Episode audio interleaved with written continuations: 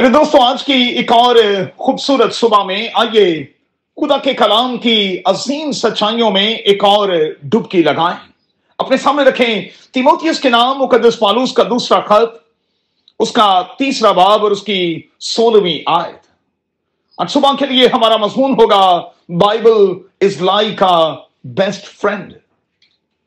خدا کا کلام میرا اور آپ کا دوست ہے۔ اور ہمیں اسے اپنا دوست بنانا ہے، اس کی رہنمائی میں چلیں گے تو کبھی ٹھوکر نہیں کھائیں گے۔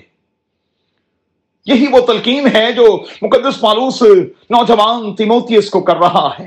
وہ اسے بتا رہا ہے کہ خدا کا کلام سچائی ہے۔ یہ سچائی پر مبنی ہے۔ اور یہ وہی بات ہے جو یہونا کی انجیل کے سطر میں بعد میں خداوند یسو مسیح نے خود کہی۔ تیرا کلام سچائی ہے۔ میں کہوں گا کہ مبارک ہے وہ جو اس سچائی پر چلتے ہیں۔ اب خدا کا کلام زندگیوں میں میجر رول پلے کرے گا، لیکن کب؟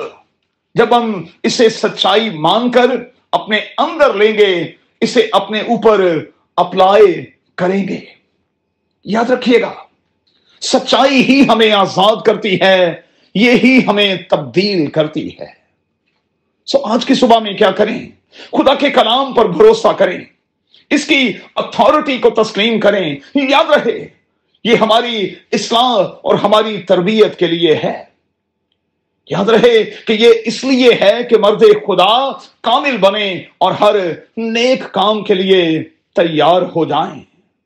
سو کیا کریں؟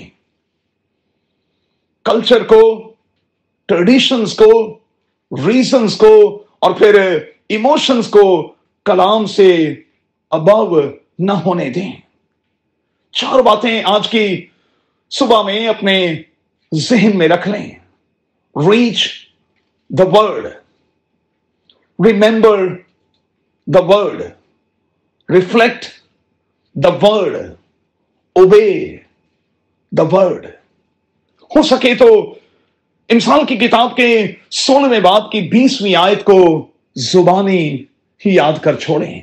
قادر خدا، آپ کو بڑی برکت دے اور آج کا دن آپ کے لیے پورے طور پر برکت کا باعث بنے۔ آمین۔